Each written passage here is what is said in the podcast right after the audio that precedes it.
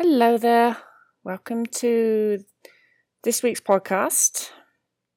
So, this is just going to be a short one, and I just wanted to record something to uh, express my gratitude for all of you who've listened and supported my podcast over the last three years. I think it might even be more than three years, but it's a long time. Um, I didn't think that this podcast would go anywhere or that anyone would really listen to it. And that wasn't true. People really did. um, I've had lots of support for this podcast, and I feel I feel really guilty about announcing that I won't be producing any more episodes. But what I've learned in the last six months or so is that feeling guilty about stopping the podcast is not a good enough reason to keep going with it, and that it would be better off to stop completely than keep it going and only publish episodes sporadically or make it not great. uh, half-assed, you know, like it's just it's time to stop. Mostly that's because podcasts are a lot of work.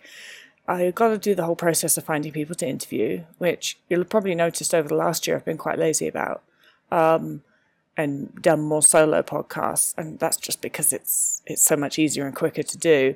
Um, so finding people to interview, and then you've got to go through the whole thing of scheduling interviews, like when can you do, and all these different time zones, and and then editing the audio after interviews. So actually doing the interview is the easy bit and the fun bit and the enjoyable bit, talking to people.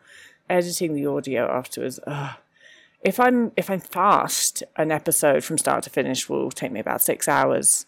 So that's including all the scheduling back and forth and things like that. But many episodes take more than ten hours so it's a, it's a time thing. Um, and it's it's not so much. I I really don't like it when people say I don't have time to do something because I think that that's more or less never true. If you really want to do something, then you can make time to do it. But for me these days, it's more the case that my free time. So that's the time that I do absolutely nothing productive at all. Uh, is really precious to me, and I'm growing less inclined to give it up. I'm getting more selfish about my time. And I'm not apologizing for that. I'm, in fact, very unapologetically selfish about my time. I enjoy that I enjoy just being me without being the I'm the doing stuff me or the productive me or the working me. I, I like that I like just me. I like that I like spending time doing just me. Um, the just me that sort of wants to do nothing is actually exactly something that scared me when I had anorexia. I was terrified that if I allowed myself to rest, I'd always want to rest, and I'd forget how to be productive, and that my value would decrease because I wasn't this crazy, just productive monster that was going, going, going the whole time.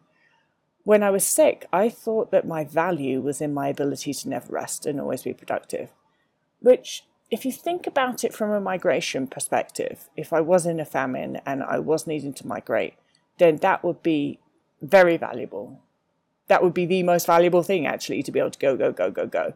And so I can see why, in that environment, my brain would put such a high value on my ability to be productive.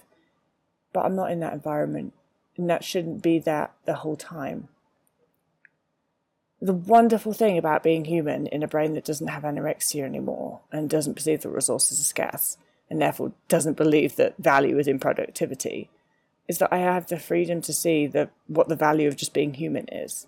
I know that sounds really deep and ridiculous, but it's actually true.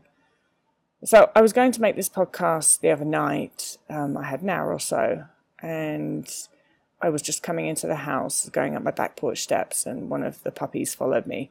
And um, Great Pyrenees do this this thing. It's super cute where they just like they're always pawing you, just like kind of like touch you with their paw when they want attention. And he sat there and he pawed my leg, asking for attention. And I know that years ago when I was sick, I just I probably wouldn't have even noticed him, honestly. And I would, because I would have just been single track focused. I'm going to go and do my work, and and I wouldn't have even noticed the dog, and I would have gone inside anyway. Um, these days, I'm more inclined to sit on the floor for an hour and play with the puppies because they asked, um, then I am going to go inside and start editing audio.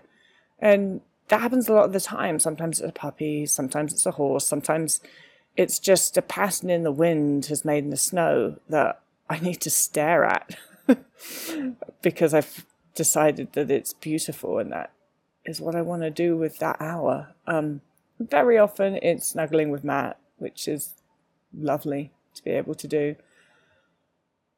I never take for granted my recovered brain. It's a brain that allows me to see the value in happiness and in being human. I never, ever take it for granted, and I feel blessed to have known a brain in starvation mode, if only because it allows me to know the bliss of not being there, which it really is.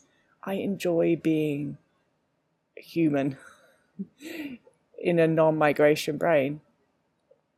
So, anyway, that's a very long winded way of saying that there will be no more podcasts. It's the right time to stop, and I appreciate you for listening. I will be continuing with some blogs every now and then. Um, and I, I'm quite good at frequently doing a YouTube video. So you can catch me on my YouTube channel. And I do those because they're, they're a lot easier to produce. They're super quick. Um, I don't have to worry about scheduling guests, and it takes five minutes and it's more interactive. So, yeah, my YouTube channel is quite imaginatively Tabitha Farrar. But thank you. This this podcast has meant a lot to me, and I appreciate you listening.